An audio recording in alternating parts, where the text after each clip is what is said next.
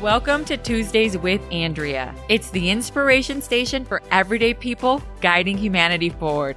I'm your host, Andrea Rios McMillan, and every week I pursue conversations that matter with people who can relate to the common struggles we all face. You'll get to know the person behind the profession and find commonality with people of all ages, cultures, and backgrounds. Listen as friends, neighbors, and coworkers offer meaningful, personal explorations of modern life and the values we hold dear, all for the purpose of strengthening and uplifting others. Welcome to this special episode of Tuesdays with Andrea. I just wrapped up season three, and uh, two nights ago, my dad called me and he goes, "Mija, you have to you have to interview Tony Guerrero with La Sombra." And uh, they're in town, and I wanted to take advantage of this moment to honor a hometown hero. Uh, Tony Guerrero is with the band La Sombra. They um, are a major Tejano recording band um, in the 80s, 90s, and 2000s. And uh, Tony Guerrero, welcome to the show. I'm so happy that you're here. Well, thank you very, thank you very much. I'm glad to be here. Thank you for the invitation. Thanks to your dad, also, you know, Arturo Rios. And um, first of all, I'm not a hero. I haven't saved anybody yet. so until I save Hometown some, legend? well, maybe something like that. Well, I grew up in, I, I grew up here in this area, or um, you know, I lived here for many years. But yeah, but that's what we're here for. We're gonna be ta- talking about La Sombra, how it started, and all that. Yeah, and also to give you, I would say, the recognition you deserve, um, because you did come from Aurora and you did make it into the Tejano music industry, and your music and your dedication to your music, because I think music is so important and it's a language in and of itself, and so your dedication to your craft and your ability to create music that inspires and that touches people in ways that you probably will never know the full extent. But even the influences that you've made, I think, are very important. And so uh, that's one of my goals here is to give you the recognition that you deserve as part of your lasting career. Well, thank you, thank you very much. And pues yes, we'll les platicamos. We'll, we'll let them know everything. Where that, like my nephew Jesse would say, we went from Westwood to Hollywood. you know? Westwood to Hollywood, and Yeah. you made it big. So my Theo Tony. So you have two big fans uh, in, in my dad, um, and also my Theo Tony, who is your nephew. Yes. And my Theo Tony texted me this earlier, and I thought it would be good to read it. He said, in 1984, my uncle packed up and left Aurora in pursuit of following his dream of making it big in the Tejano music. 38 years later, he is known as an icon and legend and holds multiple awards for Artist of the Year and several gold and platinum albums. And I think that's major. I think that speaks to the influence that you've had in the industry, but also to people who just admire your ability to achieve and to go for it. I think that's a big deal. Yes. Um, well, you know, this is the first time I'm gonna talk it like this, like you're saying it. You know, yes, we conquered, we achieved, we we we did all that, and we must be doing something right. You know, 38 years later, we're still we're still around. But I, I always see myself as just like any other person. You know, I see awards and I get nominated for Grammys and stuff like that. But I just see myself as a as just like everybody else. I don't see myself as better than somebody else. But then again, I don't see anybody else better than me either. You know, because and um, but yes, we have accomplished a lot, and we call our fans sombraholics. You know, Sombraholics. yeah, we call our fans uh, sombraholics. Hashtag Sombraholics. yeah, yeah, and uh, we really appreciate you know the love and support they've given us. We're going into um, I can say over four decades. My nephew's saying 38 years because we went to Texas in '84, but we had already been playing since like 75 or somewhere around there. So it's already a little bit over four decades. You know, we've been around that long, and and thanks to God and the Sombraholics, uh, you know, I think we've been doing something right, and um, we will continue to uh, music till the Lord says you can't do it no more. You know, um, but yeah, that's what we're doing. Thank you to everybody out there. Thank you to you. You know, um, it's it's like a team. Yeah. You know, yes, the artist uh, creates some music and stuff like that, but then we have you guys. You know, that we that do what we're doing right now. You know, you're promoting me. You're promoting my my name, La Sombra. You know, and all all the DJs, radio stations, all the media. you know, and most of all the fans, you know, well, most of all the sombraholics. Yeah, and that's important. And um, I I care about the message, and I care about wanting to send a message or share the message of of your story Okay. in a in a new way that helps people to take away the pieces that inspire and uplift. So more more so than just being a marketing piece or a promotion piece for you, there's there is information that you have gained over your life that is very important for the next person to hear. Maybe they haven't heard your story yet. Maybe younger generations aren't familiar with La Sombra in the way that other people are, but they're going to know your story. And I want them to know your story in Okay. a way that's that's great. Okay. Um so let's start with so uh, Grammy nominated. Did you Yeah. win any awards? What, what's what's been kind of like the the peak of your career or achievements? Uh, the the biggest peak of was as far as awards was being nominated for a Grammy, yeah. which was in back in '92, I think. Uh-huh. But How did you wait? So how did you learn that you were nominated? it was all over the news after we got nominated. That you know, and so, so we started freaking out. You know, ourselves. You know, we're nominated for a Grammy. And said, "Wow, that's pretty cool." And um, we've been nominated for various different awards in, in the Tejano music industry, uh, but the Grammys is one of the biggest ones. And uh, it was yeah, we, it, was very exciting. You know, we have the plaques and everything at home. You know, well, I'm I'm living in San Antonio right now Yeah. you know so um it's it's it's a great feeling you know um it was exciting I, honestly when i went to the grammys i totally forgot why why i was there i saw Boyz II Men over here i saw Color Me Badd over here so i was trying to take pictures with everybody You were being a fan. yeah, exactly. You know, so I totally forgot why I was there. You know, and we didn't win, but the thing about it was that we were nominated. You know? Yeah. But and it was a lot of fun getting to meet so many artists that I would see on TV and stuff like that, and see because see I see myself as a just an ordinary person, you know. But then I saw all these people that I would see on TV, and you know, it was it was pretty awesome. And being able to be in the same room with these people that you look up to. Who's been who's an artist that has really impacted you? Me, um, there's so many. There's so many, but if you really put it that way, um, I would have to say my mom. Ah, My mom has, from since I was a little baby, she would sing to me. I think that's where I got my singing from, from her. How I learned how to harmonize from her. hmm Yeah, she would sit me on her lap when I was like maybe five, six years old, and she would. My mom didn't know how to read. She didn't know how to write. She couldn't. She didn't even know how to uh, write her name. She, whenever they ever asked her for their signature, she would sign a little cross. But she could sing. She could sing, and and um, she would sit me on her lap, and, and then she would start singing to me. But she would sing to me almost every day, and singing so much to me, I I started. that I think that's how I started learning Spanish too. You know? and so I started learning the lyrics to the songs, and to at one point when she would start singing, I would start singing with her, and then once I started singing her, then she started harmonizing me, and I think that's how I learned how to harmonize and, and do all that stuff as far as vocally.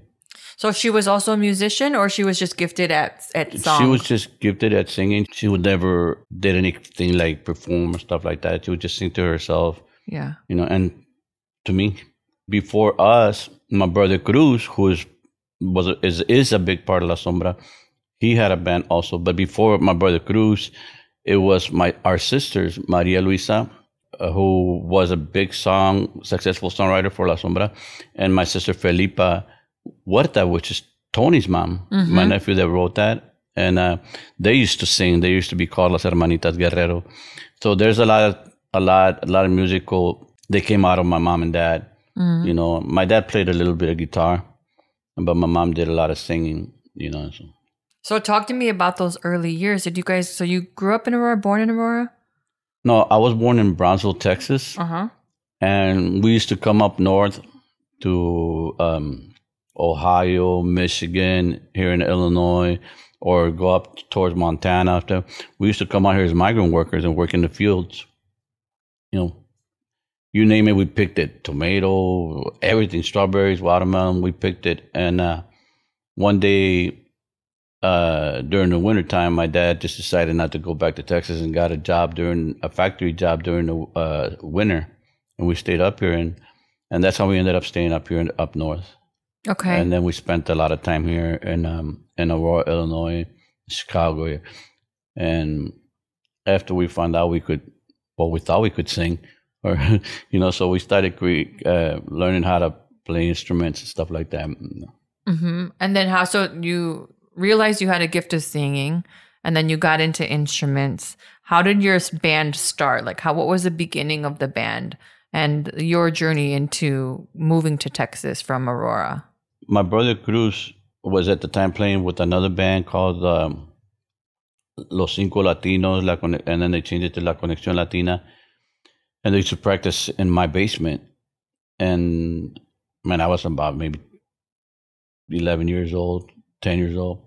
And then, um, well, they had all their equipment in my basement. That's where they would practice it. hmm So I would go down there and started messing, started messing with, uh, with my brother's keyboard, and and I learned it.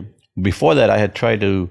I I like brass a lot, hmm trumpets, saxophones, stuff. I wanted to learn uh, saxophone, so I told my dad to buy me a saxophone. He bought it, and I couldn't. And I tried to play what these records uh, artists would play on their had recorded, and I I told my dad it's too hard. I can you give me a trumpet? so he got me a trumpet. And I tried a trumpet too, and I I couldn't get it. You know, so I left it alone. But then when my brother and my cousins used to practice in my house, I would go into the basement and start messing with my brother's keyboard, and I just picked it up and learned on it on my own, and that's where it all started. And then it's a, it's a big family thing. The uh, family that my brother was playing with have uh, younger brothers also, which are my cousins also. So they also started learning how to play guitars and stuff like that, and bass, and we just started getting together in the basement like they did, and and Jamming out. hmm So were you making Tejano music, or you making just what kind of songs were you doing? Well, I liked all kinds of music. I started perform playing keyboards with this uh, band here. Uh, I can't remember the name, but we would play all like cumbias, Mm-hmm. and then uh, and then I started performing uh, with another group that would play top forty. I would play keyboards for them. It was an awesome band, and then I then I started La Sombra with some my family, you know, with Jesse, our Tony's brother, Mm-hmm. and um, Frankie Trevino, our cousin. And we d- were around for a few years, maybe five, six years before we recorded our first single 45 vinyl record. And um, that's how we got. We started here in this in the Aurora area, Chicago area. And once we did a whole LP uh, vinyl record, uh, we changed the name to La Sombra de Chicago. Why La Sombra? but I going back to again my my brother the band my brother my, and my cousins were playing with you know I was trying to get a name for the my band. And one of my cousins says why don't you call it La Sombra de la Conexión Latina? You know the shadow of the connect the Latin connection. So I went to my mom. My mom says Mingo says I should call it La Sombra de la Conexión Latina my mom says you ain't nobody's shadow she said, if you want to, you can call it the shadow, but you are nobody's shadow. You are you, mijo. And so I kept the name La Sombra, and that's how I got it. And later on, we added La Sombra de Chicago. So is there a, um a meaning behind the shadow, like La Sombra? Why the shadow? Well, it's because Oh, is it because if originally you felt like you were in their shadow? uh, uh, well, it wasn't even my idea of calling la, calling it the shadow of the Latin con- the, Latin connection sh- shadow. You know, it's like they're the originals and you're the shadow Yeah. of them. Yeah. you know, Like paying respect, yeah. almost. That was the Yeah. original like Well, they, it thought could work. process. It could work both ways. It's like paying respect, or you're trying to be like us. Yeah. You know, so you're a shadow. You know, so that's why my mom said, "You're nobody's shadow. You, you are, you are you." You're La Sombra. Yeah, and You're so the shadow. yeah, so that's how the name came came up. Smart woman. Yeah, Right? It worked out for you. yeah. She she in her own way, she was kind of smart and uh, very smart, and um and and like I said, then later we added La Sombra de Chicago.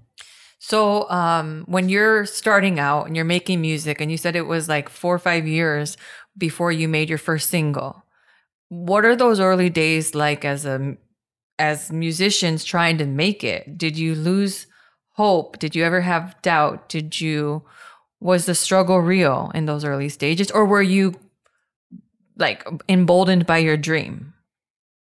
Honestly, I never dreamt about it. I never dreamt about it. I loved music. I was playing music out of heart. I had my 40 hour job. Once I was four, 14, 15 years old, I went and got a part time job. Where at? Oh, there's a place called Seaboard uh, Company in Bristol. Okay. And then I started working at the Caterpillar cafeteria, know, also. And um, I would work my 40 hours. And on the weekends, you know, I would have to go rent a little U-Haul and and then go perform Friday, Saturday, and Sunday. And then by the time I got home, it was already four or five o'clock in the morning. I had to unload the equipment. Then I had to go drop out the the little U-Haul, and then I had to be at work at seven. So I did it out of love. You know, I never I never dreamt that a uh, La Sombra was going to blow up the way it did. You know, you just loved the music. Yes. Making so music. I, I yeah I never dreamed about the trying to be somebody or blow up the way the band did, you know. I never thought about it, you know, and it, it just happened, you know. And uh, thanks to all the Sombraholics, you know. Yeah, it just happened, you know. I, I never really dreamed about it. And and then after a while, you know, I said, Whoa, what's going on here? There's a lot of money coming in and this, you know. So then I kind of like started looking at it as a business also, mm-hmm. you know, because I, I was doing it out of heart you know. Were you making money the first four years, three years? Well, we would play for weddings, quinceañeras, and open up for. Um, I don't like to say open up. We would, we would perform for with bigger bands that would come from Texas to play town music over here. I always give advice to the uh, new kids I said, never say you're going to open up for somebody. Never say you're going to open up for somebody. Say, hey, we're going to perform with so and so, and we're going to perform with so and so, but never say you're going to open up for anybody because all you do is put yourself down. You know, so it seems like you have um, a good a good esteem in that way. You're really conscious of not putting language out there that would diminish you or your performance. Yes, you know, and well, at first I didn't think about it like, like that. You know, um, it was because I just loved it. You know, just loved playing music. You know, and and uh, and, and I would always say, ah, we're gonna play with so and so or perform with so and so. I never thought about it as we're gonna open up. We're gonna open up. But then some somebody started telling me, "Hey, you guys gonna, gonna open up for something?" I go, "Open up." And I, I don't understand that. I didn't understand that language at first, you know. And then, then I caught on to. It. I said, "No, we're going to perform with so and so, and we're going to perform with so and so. We're not going to open up for nobody." And why know? is that important for young, like newer artists to know and to be conscious of that? Why? It's like going back to when I said I'm just an ordinary person like everybody else. It's like I know Michael Jackson had he had his humongous, but in reality, he's just another person like you, like me, like him Mm-hmm. You know, we're all just another person, you know, and some of us just uh, have more money than others. Some of us are more popular than others, but in reality, we're all just another person like each everybody else. So that's why when they tell me uh, for the newcomers, I tell them, you know, never say you're going to open up for anybody. You're just as good as they are. They're just known, you know. More people know them. Yeah, more people know them, but in reality, they're just another person like you. But they're not better than you. Yeah. And you're not better than anyone else. So exactly. You treat everyone the same and everyone has yes, equal value. That's me. That's my heart, you know, so. That's awesome. Um, okay, so let's talk about, uh, so now you formed La Sombra, you made your first hit single. How did this come about? Like, was this a time where you just kind of met the right people, got into the right studio, and then, you know, created a song, a hit song? Were you surprised that it became a hit? Yes, nothing was planned. We just wanted it was everything was just like, oh, hey, let's try to record something, and you know, just out of love for the music. And my sister, who wrote many hits for La Sombra, golden platinum hits for La Sombra, she wrote uh, Mi Güerita Coca Cola for us, and we recorded it. Like I said, you know, we weren't planning. Um, well, I wasn't. I don't know about the rest of the guys what they were thinking, but I, I was just doing music out of love, and and uh, she wrote the song for us, and I don't know if she knew or what she was doing either. you know, talented, but, obviously. Yeah, and um, but she wrote many hit songs for La Sombra, so she wrote the first song for us, and and it was a big gigantic hit, which was uh, "Mi Güerita Coca Cola." Okay. You know, and uh, but yes, we were planning on recording and stuff like that. We told ourselves, let's save up some money and, and record. You know, mm-hmm. and um, out of love. Out of love. So were you already in Texas at the time or were you no. here? No, we were still here in in in Aurora and we rented the studio to go do the, our recordings. Is it true that you started at the Stardust Ballroom, which is now the Paramount Arts Theater? Oh yeah, actually, our, our very first show was there at the Stardust. How did that feel having your first show in your hometown with people coming to see you play? Man, I was so nervous. Really? It was the very first one. but it, it, turned out great after all. And then after that, from there on, it was all history. Okay. So, um, you guys had a hit. Now you're getting popularity here. Mm-hmm. What gives you the courage to say, I'm stopping, I'm going to quit my job? Because you're working still steady jobs up until probably around that time. What gives you the the confidence to say, "Hey, I'm going to go full pursue this full time, and I'm going to move and take us to sh- to Texas"? Um, you know, I had just passed the test to work at the post office. Really? yeah, I had just passed it, you know, and I was very proud of myself because we come from an uneducated family. I had just taken the test and I had passed it, but I just made a choice to go. Um, took a chance with the music. I got out again, again out of love, and we did it. And it turned out that it we were wasn't luck. Nothing nothing that uh, with luck just i believe in, in god you know. Mm-hmm. in him and again i wasn't planning i would just recorded i mean some other people got involved and they presented our record to a record label in texas and and they started distributing to radio stations and it, it just blew up so then you, so it was a record label in Texas, and then you just built an audience there. Yeah. Well, it had a lot to do. La Sombra had a lot to do, um, n- not just with the music that we were performing. And one of the things that helped us a lot was we were totally like one of a kind, different. No disrespect to all the groups in the Tejano music industry, but we were totally a little different because my passion for music from the beginning was hip hop, R and B, mm-hmm. and then when I got Pepper and Harvey joined the band, they had a three piece band that they played nothing but covers of rock music, Kiss, and all that stuff.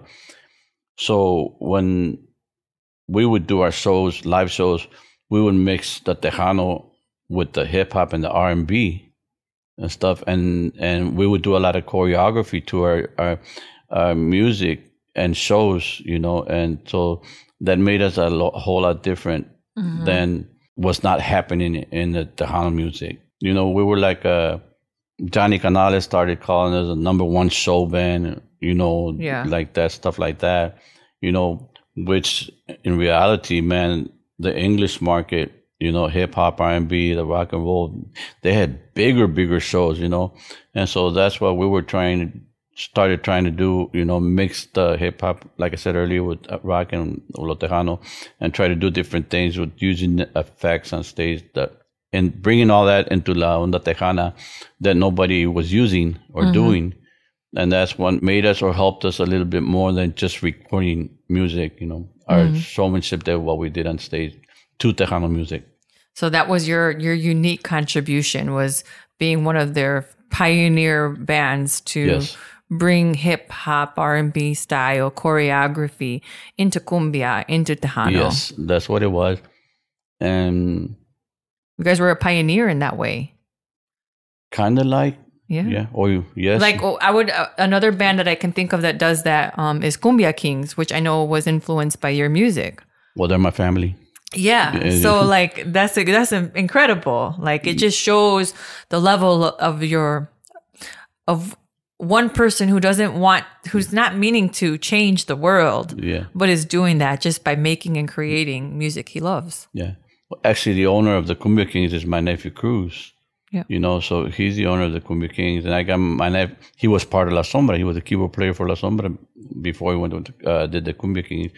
My nephew Alex, which is son of my sister who wrote all the songs for us, he has K One Kings One, and they just started doing Kings One again because he went um, to work with my nephew Cruz with the Kumbia Kings for the past five years, and now they're going back to K1. So there's a lot. We're a big family involved in the music business. My sister Yoli has a son that's doing Trilogy Mafia here in in in A Town, and and they do rap, okay you know. And he's got uh, they're called Trilogy Mafia and Los Bad Hombres because they they rec- they perform with live instruments and stuff like that, like La Sombra does. You know like because i say that because usually rap music they usually hire a, have a dj you know mm-hmm. and they and they're playing samples and stuff like that. My my own, my son is involved in the music too. He started with me with la sombra but he totally took a different turn and he's doing rap music now.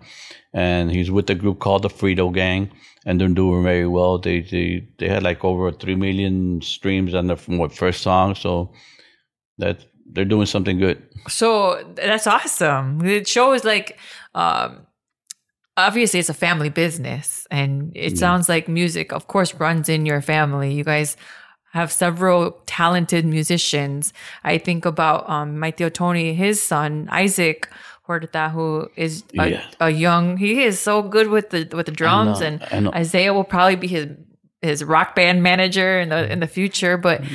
this is the the talent and also i think the passion to music that i think is is awesome to see it continue I he sent me a video of him of Isaac, and I asked him if I could post it, and he got really, really a big good response on it. yeah I I saw him when he first started learning, and I've been told that when kids, you know, they'll get involved with music or dancing and stuff like that till they're about five, six years old, and if they keep it up after after that, that means they're going to do it. So I noticed Tony's a little boy doing that at that age.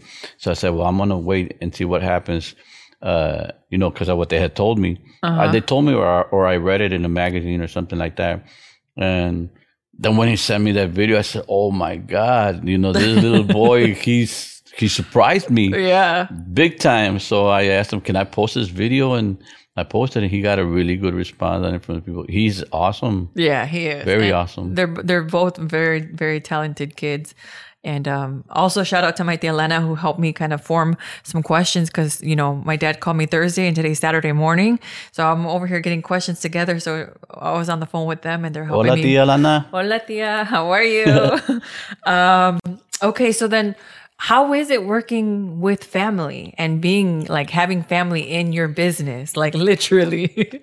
Well, do you have brothers and sisters? I have a t- I have um two brothers and two sisters. Well, I don't know about your family, but my family is a bigger, bigger family. And How many siblings? well, I have a total of five sisters Okay. and five brothers. Okay. Two brothers that passed away, and, and then my brother Gavin Cruz and, and me. Okay. And but um, like any other family, you know, we have our good times. We fight. We get mad at each other. So we get mad at each other, you know, and um, because there's there's so much talent there, you know, there's so much talent, you know, to where some can do their own thing, you know, some can are at the point where they can do everything themselves, you know, and and me, I can do every, everything myself now. You know, my nephews, some of my nephews that I mentioned earlier, Cruz from the Kumbia Kings, Alex from K1, they do everything themselves también. Mm, Of course, we have the the band to perform live, you know. But going back to what you were asking, yes, we we get along, we get into fights, you know, and it's typical, you know, Yeah. just like any other family. Just you know? get over it after a few after a little while. and if we don't get get over it, I'm always in the middle trying to get trying to get over it. You're Trying a get peacemaker.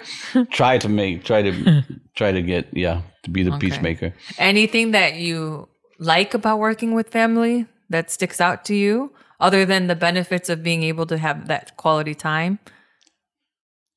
Well, I worked with family for a long time. Then I stopped working with family, and then I'm working with family again. So either way, it's good. Either way, know, it's good. But when the family's not there, you start missing the family. yeah.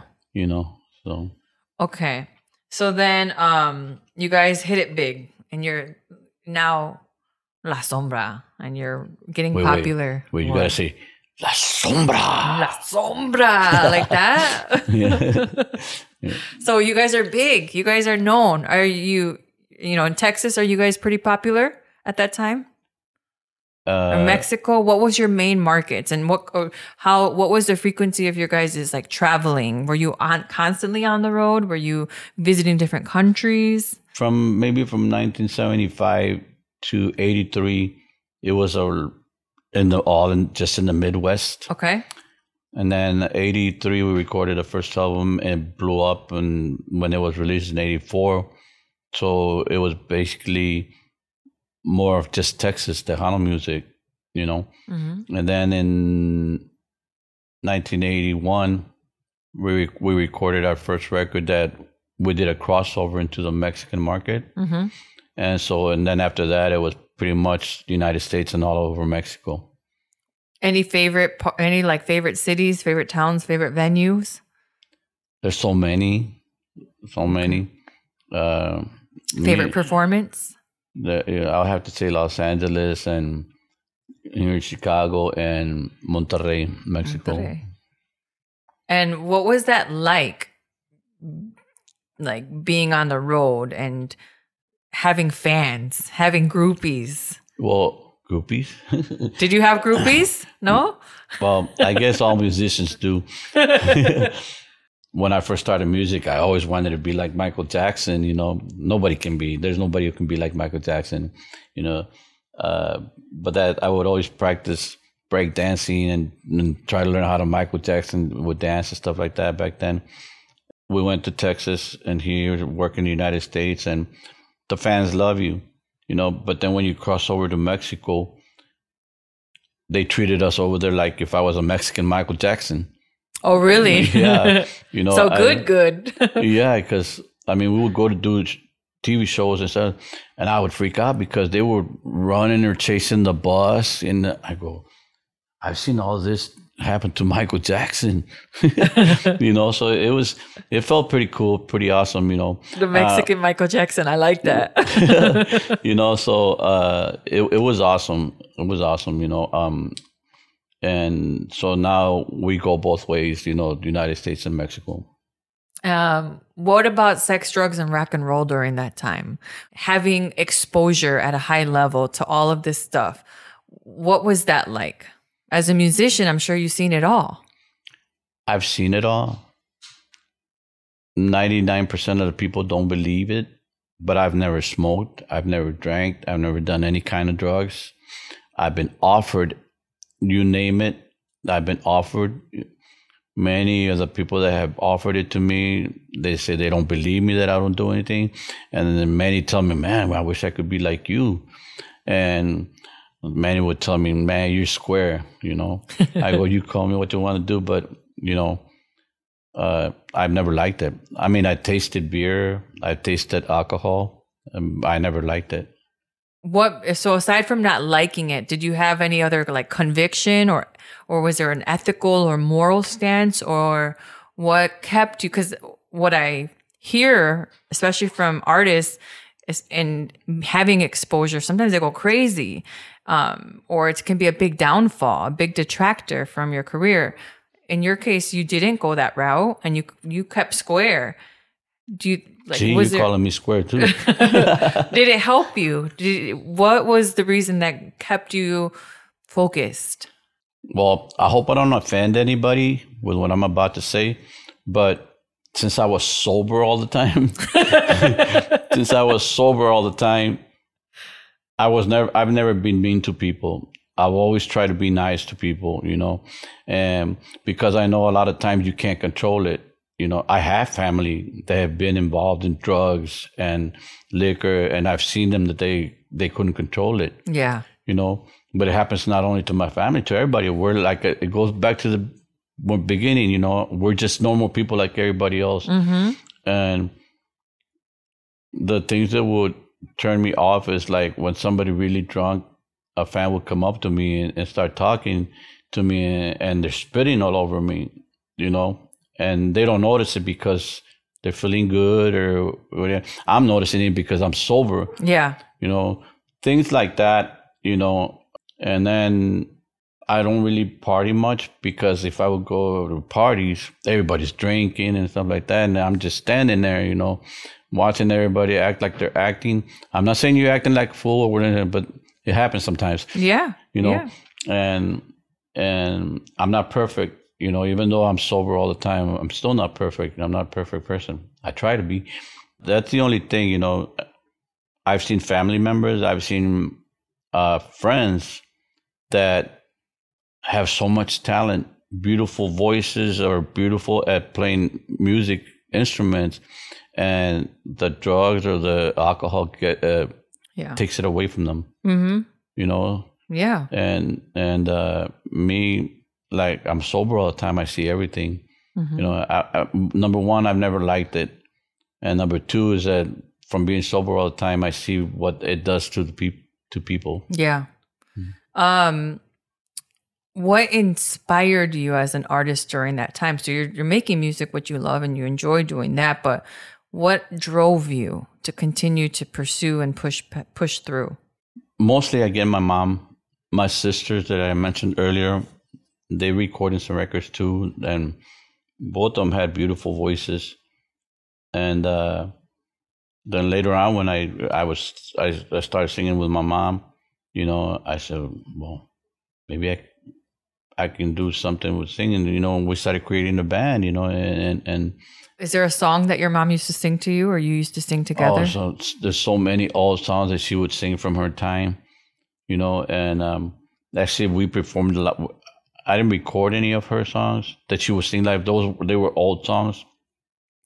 I haven't. We were into more recording original music because we wanted uh, people to uh, like what we create. mm-hmm. You know, Mm-hmm. um, again, it was out of love, but at the same time, you know, I want to be original at what I'm doing it. Yeah. You know, and that's what we did.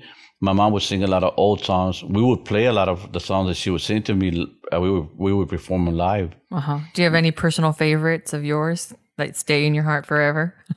Well, yeah, the song that my mom would always sing, Te vas, ángel mío, te vas, te vas ahí, sin saber que aquí dejas un corazón a sufrir. You know, that's one of the great songs that my mom would sing. For uh, English speakers, what does that song say? Um, she'd sing, it's saying like, my angel is, you're leaving me, you know, and you're leaving without knowing the pain you're leaving in my heart. Because she had to let you go in a way. Because she had to let you go to go Yeah. perform. Um, what did she say when you guys made it big? I think my mom and dad were like me, like like they never thought about it that or you know, and she knew that I love music and it was just like a hobby. Mm-hmm. And um, honestly, I don't remember. No, I take it back. I see. I do remember her just just saying, um, saying things like "Go do your thing, Miko," or "You sounded real good." Because we every once in a while we would take him to our shows, you know. And but I do remember her saying, "Yeah, that you guys sounded really good. I'm proud of you." And this and. Mm-hmm. Um, when you're touring around, so you had your your family, your core family, as a, a major source of inspiration. Um, and you mentioned a son. Is he your only child? yes. Um, did you ever get married at all, or Me? Yeah. No, I've never been married. Was it because of the band life, or I've always been scared to get married. really? How come? I see so many people getting divorced. Mm. yeah. yeah, and my mom and dad never divorced, you know.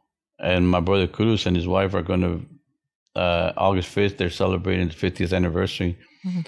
you know. And I was I always thought of me about about it like that, but then I I would see so many people going through a hard time, breaking up, getting divorced, I go, why would I want to get married if I end up I'm gonna end up getting divorced or you know? Yeah. I would think, why am I gonna waste money? and I worked hard for this money. no, that's the way I thought, but I regret it. You know, now that because uh, all my life I saw my mom and dad together. Mm-hmm. You know, and I regretted that I never gave my son a brother or sister, or that his mom and dad are not together. Mm. You know, it ended up happening to me what I thought could happen. Yeah. You know, and and it, it did, and it's life. You know, so yeah. Um, that's the only thing that I regret. You know, the but I I talked to my we me and my son have have had conversations about that. I asked him, how do you feel, you know, about about not having a brother and sister, and I, I kind of like apologized to him, you know, for n- not giving him a brother and sister, and we talk about it. He'll say like, "I'm good, Dad." I go, and I, and I would ask him uh, if I was to give you a little brother and sister, uh, how would you feel about that? I mean, because he now he's 25 years old.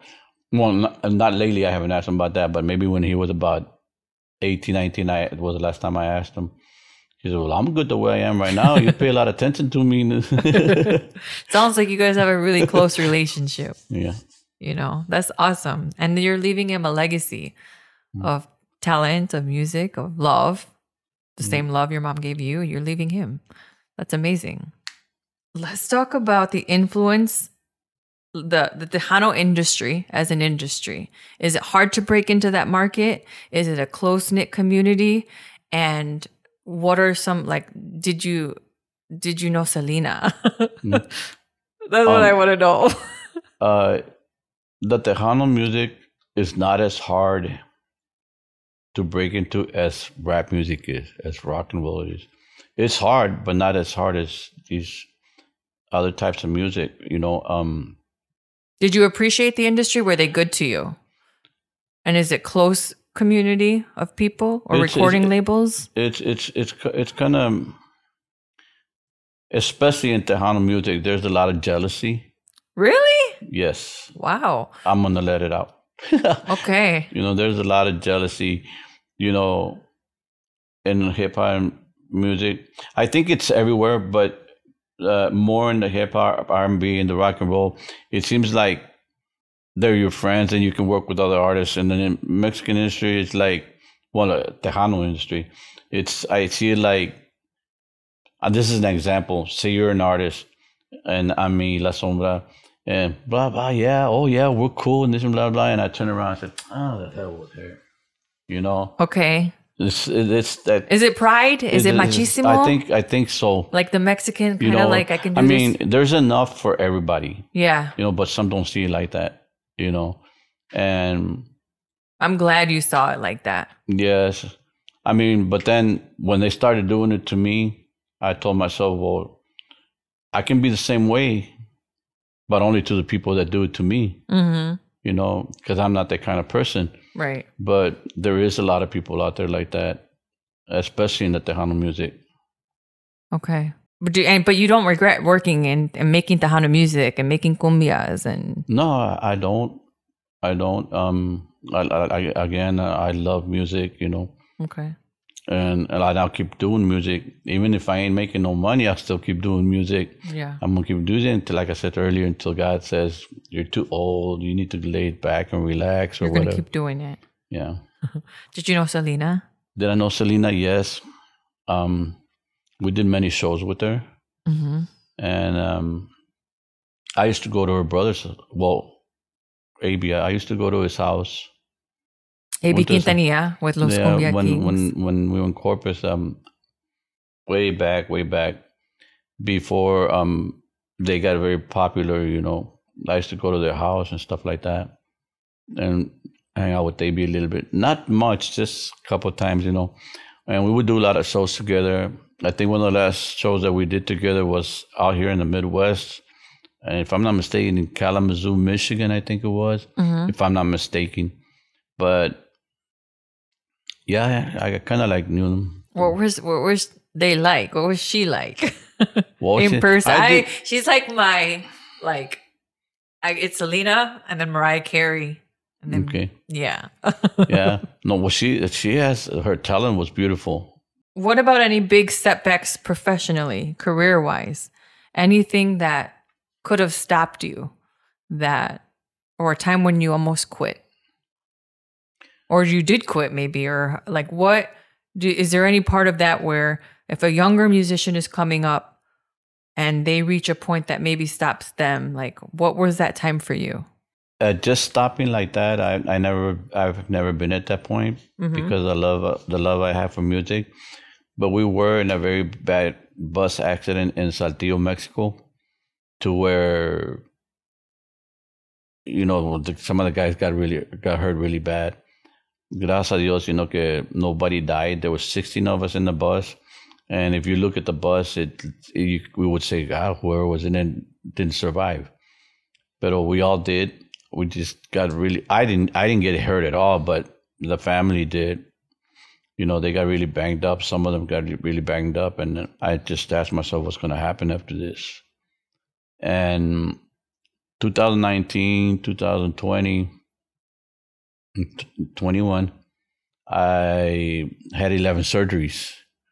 My health just took a completely turn, uh, a bad one, and and I had 11 surgeries and and a lot of complications with my stomach, and um, but thank God I'm still here, and now I, I my my last surgery was uh, August last year, and um, I've been okay since. So good I'm back at it. did the pandemic affect you at all like did that have any impact on Just got me mad really well, because we had to stay indoors. We couldn't perform. Nobody could go out. yeah You know, other than that, and I caught it too in December of last year. And my son locked me up in the room for I don't know how many days.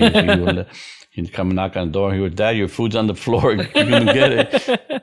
I mean, of course, on the, on plates and stuff, but he Yeah. wouldn't let me go out. He locked me up in the room. he wanted to keep you safe the the only good thing about it was that I tested positive, uh-huh but I didn't feel no symptoms at all the whole time. oh you're asymptomatic know, I didn't feel anything. And life doesn't end at 60 how old are you if you don't mind me asking Um, I'm gonna be 21. Uh, I'm 63. 63 Yes. and you're still what are your now goals what are you are you guys touring again are you with the band are you promoting music or like what's what's it look like now and what do you want where do you want to take this It looks right now. It looks like I'm starting over again, for the fact that I just mentioned that I was past three years. You know, my health has really uh, taken over my life, and uh, and so it seems like during those three years, you know, promoters are scared to hire us.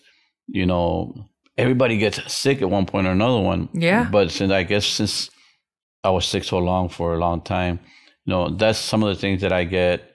You know, and it took me a while to recover. That's another one, and um, it's like I'm starting over again. You know, Mhm. but uh, everybody knows the name La Sombra still, though. You know, so Yeah. And do you want to do you want to tour again? Do you want to keep making music? Do you still make new music? Yes, I still make music. I'm getting ready, hopefully, to release a new CD this year. Oh. And um, I still travel. Back maybe 15 years ago, I had a heart attack, and um, ever since then, I can. I after after after that, since then, I have trouble getting in the elevator by myself. Did you have the heart attack in the elevator? No, no. Ever since I had the heart attack, I can't get in the elevator by myself. I get anxiety real bad. I didn't used to have it before that. So it's hard for me to get it. I haven't tried it, you know. So I'm thinking if I'm having a hard time getting in the elevator, how am I going to feel if I try to get on a plane? Yeah. You know, so I I do mostly the if the shows that I have, I I drive. Yeah. Some of the guys fly sometimes, but me, I drive because I, I don't know. I think about it and I tell myself, what if I go and get a flight and I'm not going to be able to get on it? Mhm. You know, but lately I've been able to get, get on the elevators. So Okay. So, So looking on looking looking good here, right? yeah, yeah. All right, and then you can still create music. What is that creative process like when you're creating new music? Is it getting in a room with the other musicians and putting out music? How or do you go into a studio by yourself and do everything digi- digitally? Yeah. Like It's it's it's all. Um, I write a lot of songs, almost a song every morning. really? Yes, I wake up between four and six in the morning, and and I'm just sitting there, laying there, and all these ideas come to my mind, you know, by themselves, and so I, I either record myself on the phone or I start typing on my phone, and then later on I'll email it to myself mm-hmm. to make sure I get it copyrighted. You know, so once I email it to myself, you know, I have the proof that I wrote this song at this time, blah blah. Oh, if you email it, it's copyrighted. That's one way. Okay. That's the uh, that's the how you say it the the ghetto way of doing it. what if, can you? What if you put it? Because uh, if you do it in your notes in your iPhone or something, does that count? well, that helps too because you know when on nowadays technology, you know when you do something, it sets the date and the time on it. yeah. You know, so it's pretty much uh, proof that you did it and then Mm-hmm. You know, but if your phone breaks and it's not saved or anything like that, Then what? know, then But so- that's where email helps. The Yeah. getaway. yeah, that's what I do. I mean, it's still better to get it send it get it copyrighted, you know, yeah. through the Washington and stuff like that. But um, that's pretty much uh, what I do. I email, and when I produce the music and ar- and arrange music arrangements to a song, I do the same thing. I email them to myself. Mm-hmm. You know, and So you have a writing ritual every morning. It sounds like, pretty much. and yes. then you, you use that as a source for creating new content. Mhm. Um, yes. what advice would you give to n- new younger artists who are coming out now who want to be where you're at? What do you tell them? What's your message? once you take that first step, you know, there's going to be, it's not all going to be glory, you know, it's, it's, it's, it's, uh, it's, it's, it's, it's hard, hard to say, you know, like, for example, I read in a magazine, it took Beyonce, no, Destiny's Child, six years before they recorded a hit song. Mm. I read in a magazine. That's a long time, six years, but they never gave up. hmm You know, they never gave up. And look at them now. Well, look at Beyonce now. You know, um, I never looked at it or saw it like that. I, again, I was doing it out of love, but um, there's always going to be ups and downs. You know, and if you let the down part of it get to you, it's going to hold you back a lot. hmm You know, so I would say once you take that first step, keep going forward. Especially the younger kids, the education is very important. Uh, Education is very important. I see music as a gamble. Okay. You know, I see music as a gamble because everything I create, I don't know if I can say this on here or not, but Yeah. everything I create sounds badass to me. you know, but the thing is, is the people gonna accept it? yeah. That's why I say to me, music is a gamble. So education is very important. Get your education because if it doesn't work out with your music, you have something back, uh, fall back on, you know. Mhm. Uh, um, but in music, there is a lot of ups and downs. In the Tejano music, there's uh, a lot of backstabbing and stuff like that. You know, there's a lot of alligators out there. You know, my son's a rapper. You know, and and the rap music, I noticed that because I noticed one thing. You know, because they're a new group, rapper group, and the promoters they want the artists to pay them to perform. Yeah. I told my son, if you ever pay anybody to perform, I will beat your ass myself. and uh, Don't fall for that scam. Well, I think social media would help now, right? Like because it, the social media allows you to to make music and give it directly to your fans. yeah, it Right? helps a lot, you know. Before we wrap up, I'm going to ask you for two things. One is what's going to be your last message to your sombraholics out there? Those who've been following you, those who are, are wanting to just hear what you have to say. What message do you want to leave to the sombraholics? Um, but before that, um, for those who want to be a La Sombra in the future, um, what advice from a musician has helped you the most and that you would pass on? Um, it's okay to listen to other artists because there's so many and there's so many that have really good music and songs out there. And by that, you can create your own style of music, your own uh, songs. You don't have to be another sombra. I wouldn't recommend to try to be another sombra. Be yourself. You know, be yourself, and but it, it doesn't. It, it, I get ideas from listening to other music. Mm-hmm. I get my own ideas, but I get ideas from listening to other music, you know, or other lyrics, you know, or just like um, today, I can write a song about. Today, I had an awesome interview, uh, and all this and that's happened. Please and, do. And, and, and uh, I could turn it. I could turn it around and say it was the best interview I had, or it was the worst interview okay, I had. Please don't. you know, but you know, you, it's all what comes to your mind. You know. Yeah. So far, it's awesome. So far, it's bad, been badass. Good. Uh, I'm glad. You know. I want this to be the most badass interview ever. I don't know if he'll get mad, but I'm sure he's gonna watch this. But you're a way better person than your dad. no, uh, no, Arturo's cool. I like to send a shout out to Arturo. He, he's got some. Uh, he's got a big show coming up um, September 24th in South Padre. But this is what he has planned. He's got the yeah uh, Lonely Boys. Oh, I love the Lonely he, Boys too. He has a country band. He has La Sombra, and he has Frito Gang. Uh, yeah, I think it's a pretty cool lineup but he's got four different kinds of music. He's got rap music, the Tejano music, country music, and pop rock music. So I think it's going to be awesome. That's awesome. You know, and uh, it's going to be September 24th, I think. If not, look it up or it'll be promoted soon. So he's got some big plans coming up, you know. And I'd like to send a shout out to Mendoza too. Joel, you can't see him right now, but he's he's one of the promoters up here in the Midwest también. Um, last night we did a, a meet and greet we're we came out here to um, Aurora because um, we had a, f- a family member pass, and we've been here all week. So uh, Joel got us. We did a meet and greet last night, which went very well. As far as going back to the uh, question, be yourself. Be yourself and and be humble Mm-hmm. Um, do your talking on stage, do your talking with your music, you know, and um, and that's what I would do.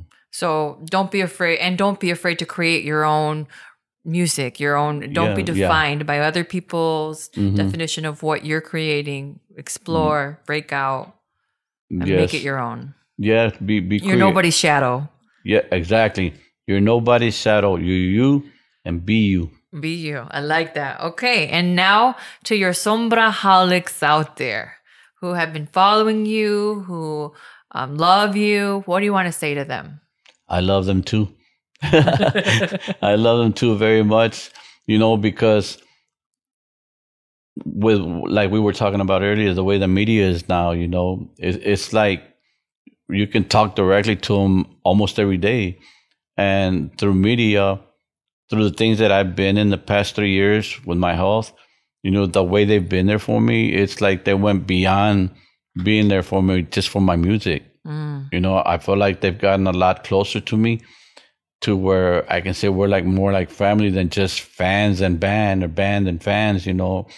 And I really appreciate it, you know, the way not only me or La Sombra, but my whole family, you know, uh, not just the Kumbia Kings K1, Trilogy Mafia, or Frito Gang.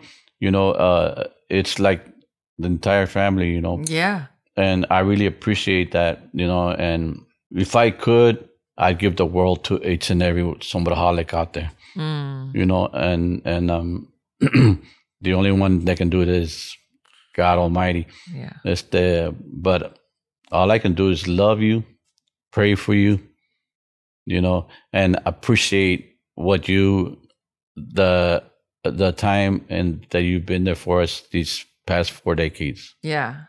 I love that. And it sounds like what you're saying is you give the love that you've been given back to them, the love they give you. Yeah, something like that. You know, I really appreciate that. That's Really awesome. appreciate that. Mm. I appreciate you doing what you're doing here. This interview, it's been so awesome. So badass. Yeah, badass. Good. Well, I pleasure, pleasure having you on the podcast. Uh, thank you for sharing, and um, I wish you so much um, of the of the blessings of the world as well. Well, this is how awesome it is. Let's keep going. I don't want to leave now. no, no, I really thank you very much. It's it's been an awesome interview, and I really appreciate it. And for you younger generations out there, if you haven't heard of La Sombra, check out their catalog, check out their music. It's on it's it's on iTunes, it's on Spotify, it's out there. Check Yes. it out. You won't be sorry. I like to mention uh, this kid that I've been working Uh-huh. before we finish. His name is Christopher, and we call him El Angelito del Acordeón. And we also call him La Esperanza de la Música Tejana. He's only 15 years old, and he's a monster on the accordion. A monster. He plays it beautiful. And I've been working for him, producing and arranging his songs for him. He's got three uh, song releases because we just started this last year, I think it was, because of my health, you know, and and but look, be looking out for Christopher El Angelito El Acordeon, and uh, and his recordings are also on all digital platforms and stuff like that. La Esperanza de la Música Tejano. Yes, Tejana. Tejana. So this is the, the hope of Tejano music. Yeah, he's the hope for Tejano music. Wow. We'll check him out too. All right. Well, thank you. Thank you so much. Thank you. You're welcome. Thank you for listening to Tuesdays with Andrea. There are hundreds of thousands of podcasts out there, and I appreciate you making the time to listen to mine. If you like this show and want to know more, check out TuesdaysWithAndrea.com or please leave a review on iTunes or drop a line in the YouTube comments section. Until next time, please stay kind in your mind, nice on the web, and stay hella hopeful in your heart.